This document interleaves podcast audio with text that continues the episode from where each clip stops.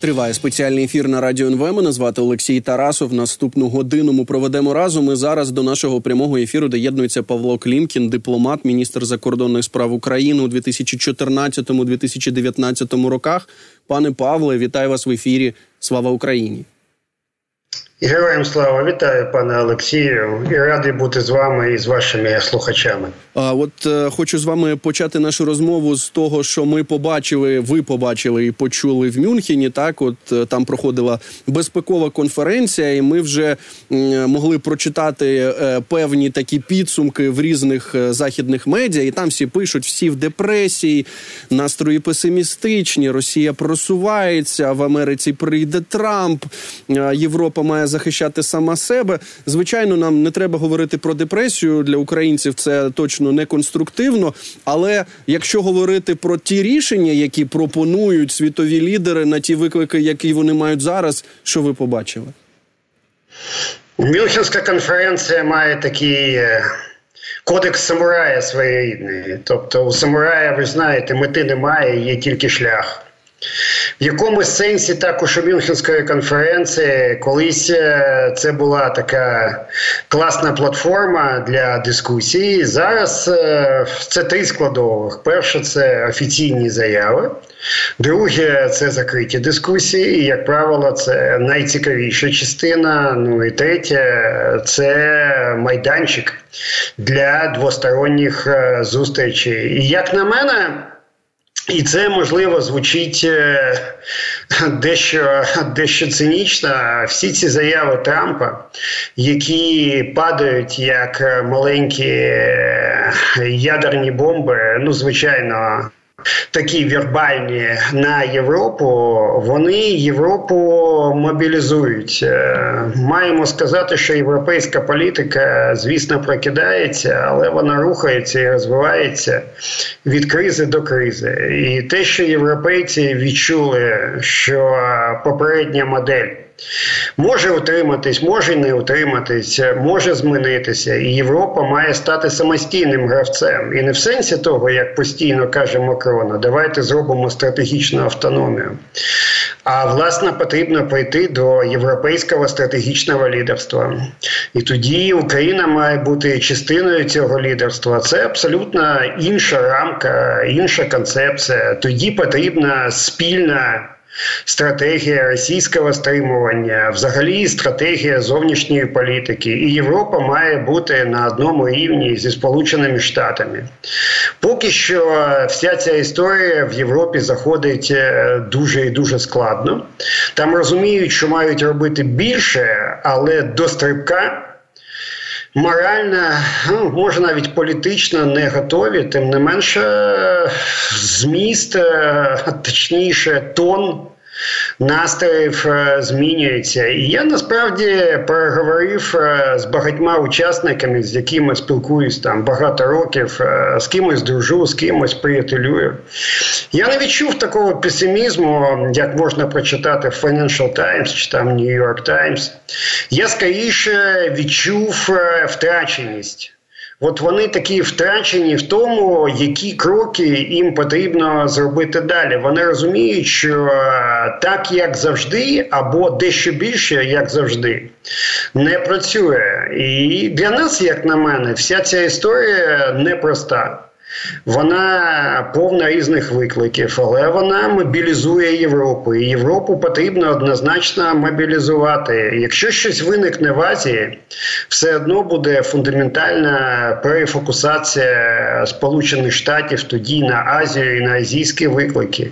І Європі потрібно колись діяти як Європі, а не як частину Заходу. Врешті-решт потрібно бути до цього готовим не тільки політично, а й власне психологічно.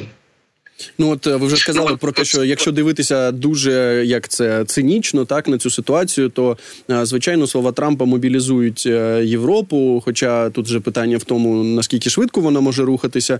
Ми побачили ще одну новину. Ну вона насправді неприємна. Так, це те, що Путін все таки вбив російського опозиціонера Навального. Так той перебував в колонії, там щось більше 20 років йому вже виписали цей строк.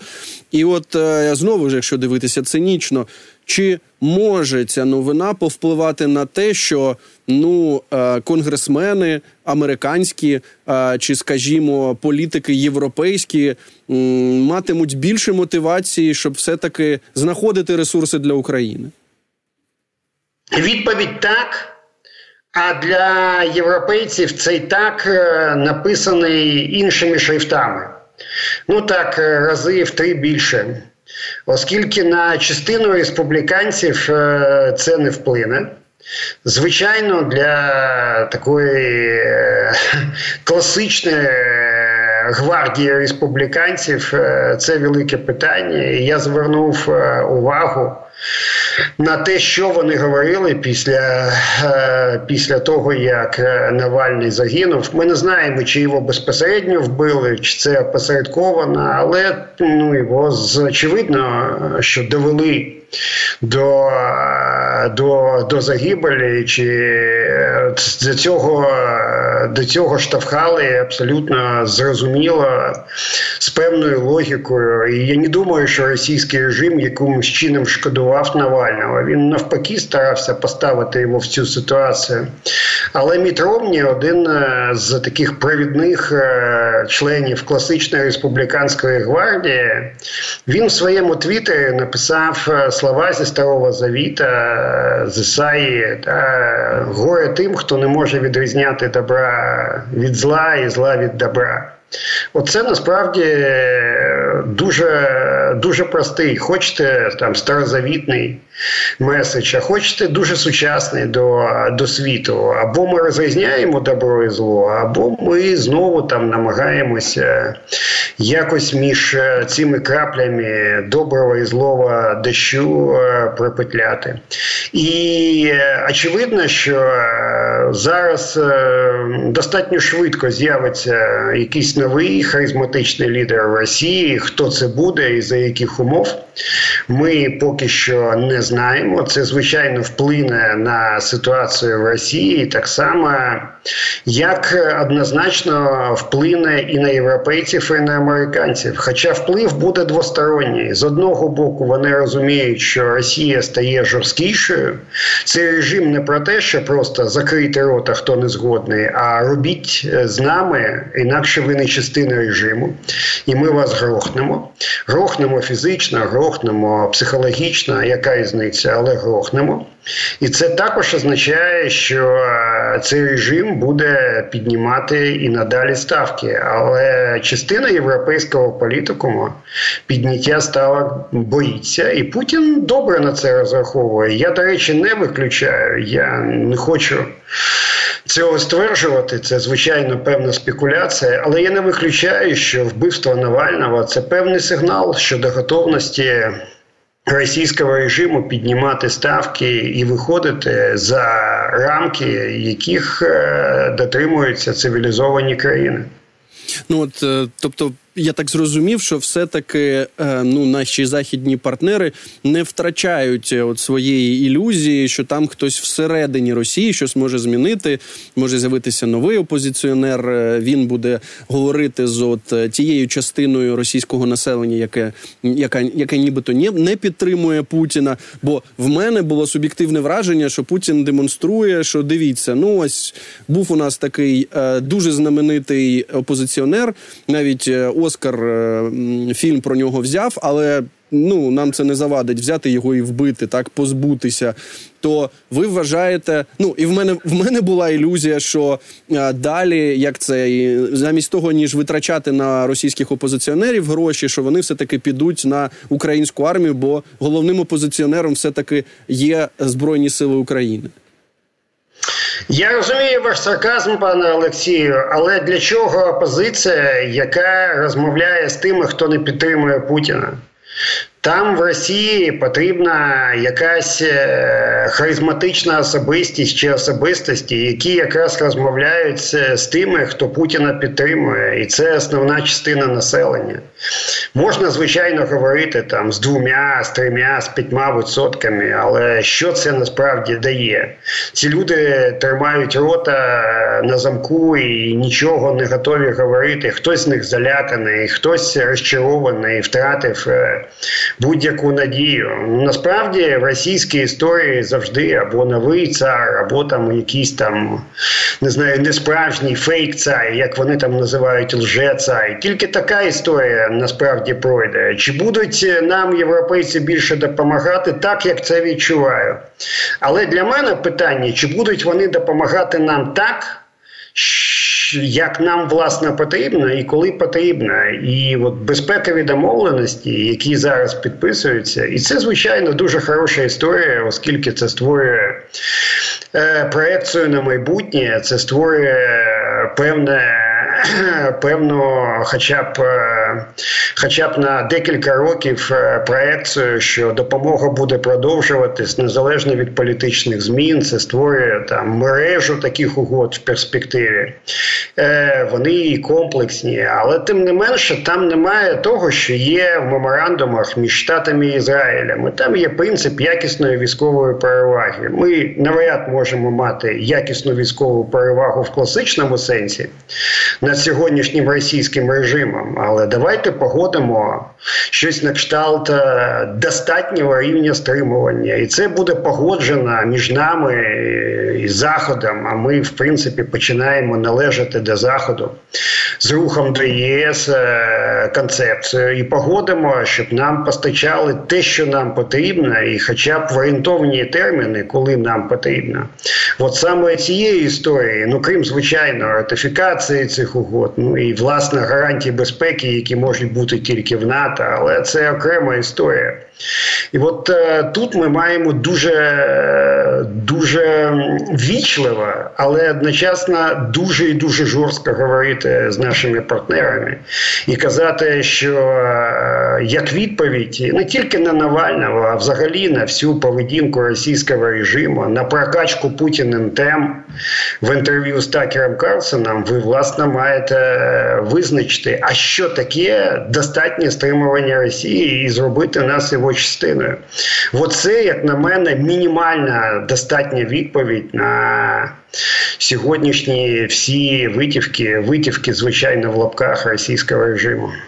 Ну от е, ми також бачили таку жорстку позицію президента США Джо Байдена. Так, от навіть е, реагуючи на те, що росіяни окупували, захопили Авдіївку, так українське місто в Донецькій області.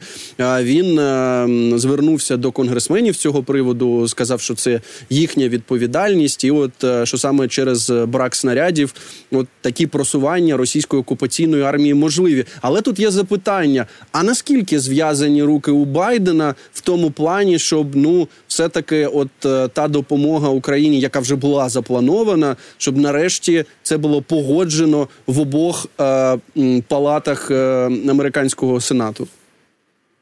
Американська конституція, американська система однозначні.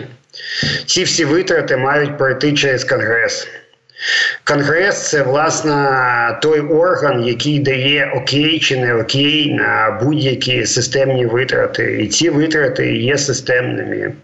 Байден, звичайно, може задіяти свої повноваження, але вони невеличкі порівняно з тим, чого ми потребуємо. Причому потребуємо станом навіть не позавчора, це я кажу не в буквальному сенсі звідти. Тому Конгрес е, тут абсолютно критичний. І зараз Конгрес пішов на паузу. Паузу в буквальному сенсі в своїй роботі. Я дуже сподіваюся, що за ці два тижні вони домовляться про певний рух вперед і не покладуть Е, Сполучені Штати теж е, в стан такий напівкоматозний, це критична домовленість. Звісно, можна задіяти план Б, такий план є, і примусити спікера Конгресу Майка Джонсона винести цей закон на голосування.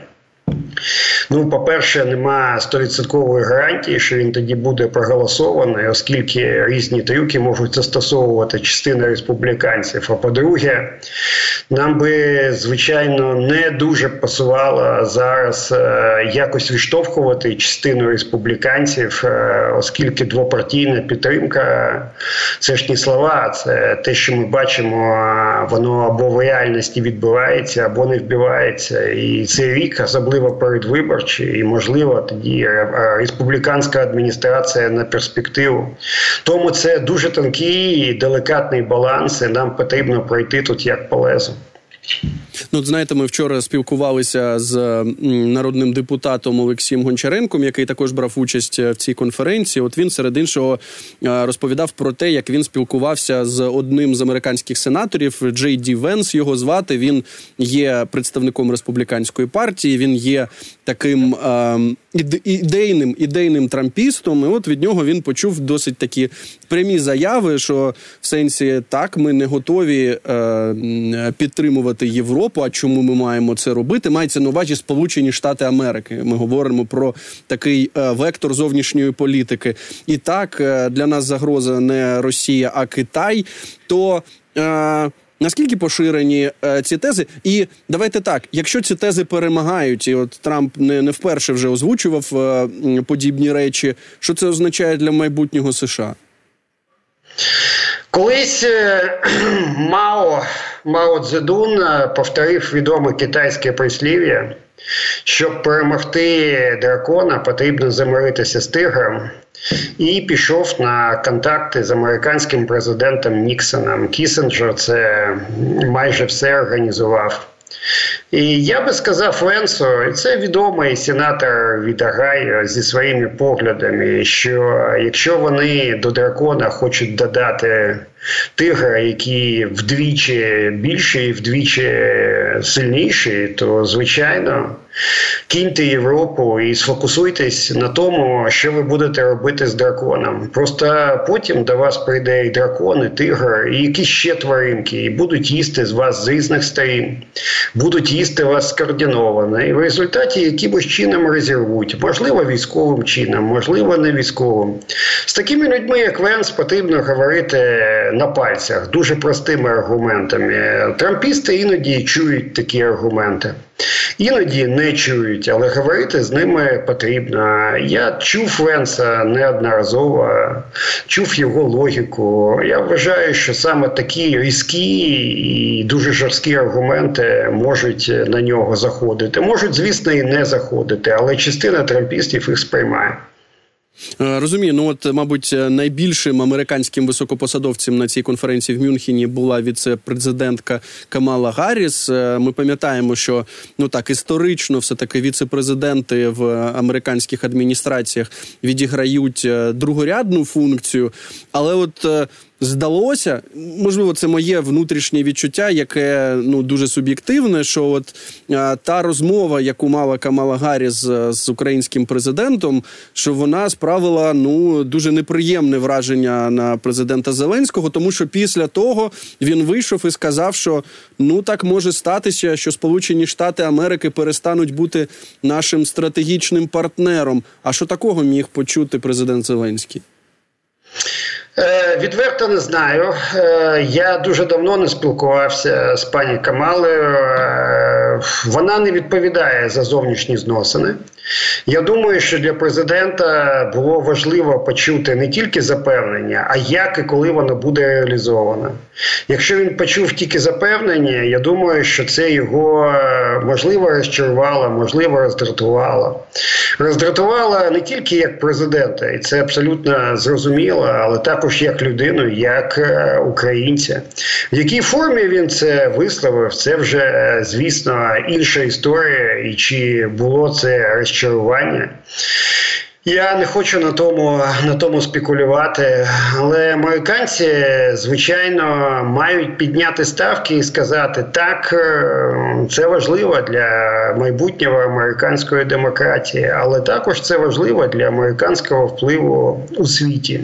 Саме ця допомога. І Якщо допомоги немає, і адміністрація не може знайти, як це зробити, за допомогою партнерів, за допомогою якихось інших варіантів не може реально підняти санкції. Хоча в останні там декілька місяців вони підкручуються і стосовно нафти, і стосовно третіх країн, але це триває задовго, заповільно. Тоді виникають питання. Я не кажу сумніви, це не про сумніви, а питання наскільки жорстко і рішуче американці готові йти, йти в цю історію. Е, І це питання про політичну волю, коли е, потрібно зберегти ціни на заправках, е, ти ж не будеш діяти. Абсолютно жорстко і прямо стосовно російських нафтових нафтових постачань, ти будеш реально креативити. І я розумію, що креатив має бути, у нього мають бути свої межі. Але в якийсь момент е, це стосується е, фундаментальної загрози для нашої держави, для Європи як такої, і для Європи як е, частину Заходу. І якщо в Вашингтоні адміністрація це не може пояснити, то виникає питання довіри до адміністрації. Довіри не в буквальному сенсі, звичайно, ми довіряємо, а довіри в сенсі зовнішньополітичного потенціалу. Тому я якраз тут емоції розумію, в якій формі вони там висловлюються. Це вже питання, звичайно, особистісне. Але ми всі, як українці, такі емоції маємо. Ну от я думаю, що е, треба також нашій аудиторії трошечки більше пояснити, от е, ці безпекові угоди, так які були підписані між Україною, Німеччиною та Францією. Ми побачили, що е, президент Зеленський ну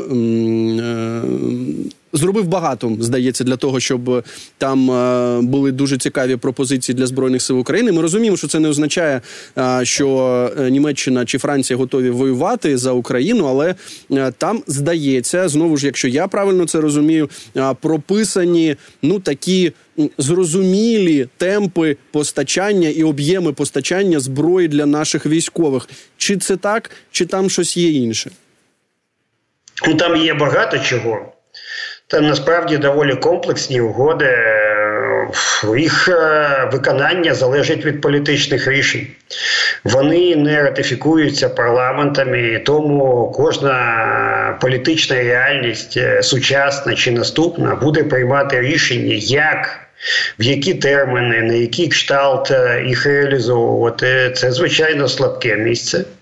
Але з іншого боку, ми створюємо мережу таких е, домовленостей. Це дійсно така сітка для нас, якщо хочете. Е, сітка, яка створює відчуття, ну, хоча і не стовідсоткової впевненості в допомозі партнерів, але тим не менше достойне відчуття. Це дозволяє нам подивитися на різні сторони. Чи буде нам постачатися все так, як нам потрібно? Потрібно.